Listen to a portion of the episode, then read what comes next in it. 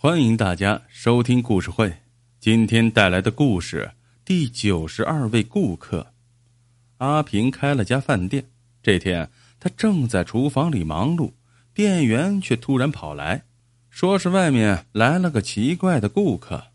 阿平急忙到外面一看，原来店员所说的奇怪顾客就是一个大孩子带着一个小孩子。大孩子向阿平鞠了一躬，很有礼貌的问。老板，我听说您家每天第二十九个顾客是不收钱的，是吗？阿平一愣，这个你是听谁说的呀？大孩子说：“是听隔壁市场卖果子的老奶奶说的。她说上次她和她的孙子进来是正好是第九十二位，所以吃了两碗拉面。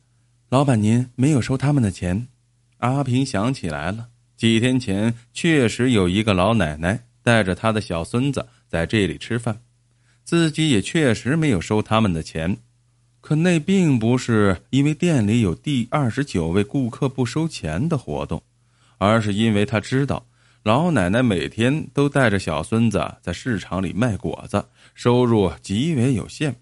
那天，老奶奶带着孙子走进店里，犹豫再三，点了一碗最便宜的豚骨汤拉面。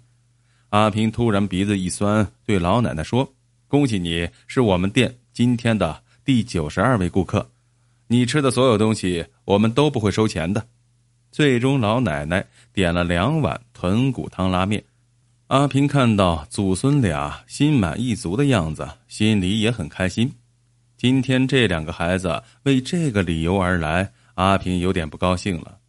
正在纠结的时候，大孩子又说：“我在外面数了一整天了。”到现在，我刚好是第九十二个。阿平心想，能耗在店外数一整天的，想必也不会是特意跑来占便宜的吧。于是他点了点头。好，我们的确是这样。第九十二位顾客不收钱。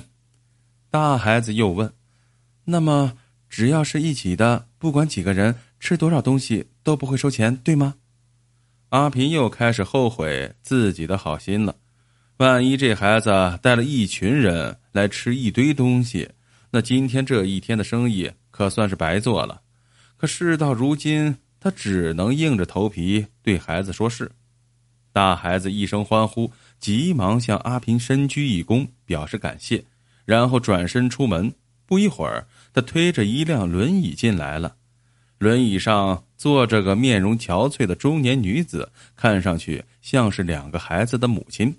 阿平这才松了一口气，这样的三个人估计也吃不了多少。母亲要了三碗普通的拉面，额外给最小的孩子点了一根烤鸡肉串，加起来的金额跟今天的营业额相比可以忽略不计。临走时，母亲三人又向阿平深深的鞠了躬，致了谢。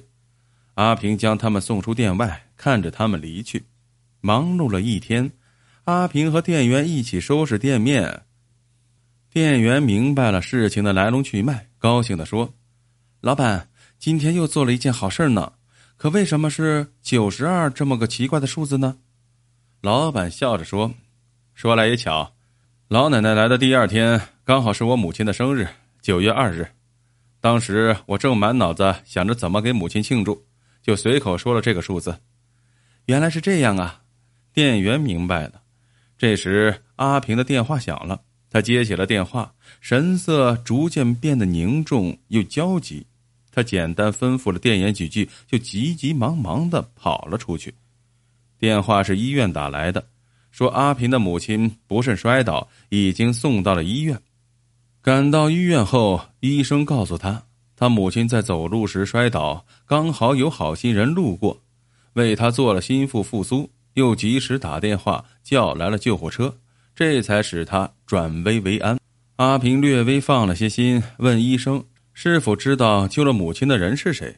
医生说：“是那个坐轮椅的中年女子，还带着两个孩子。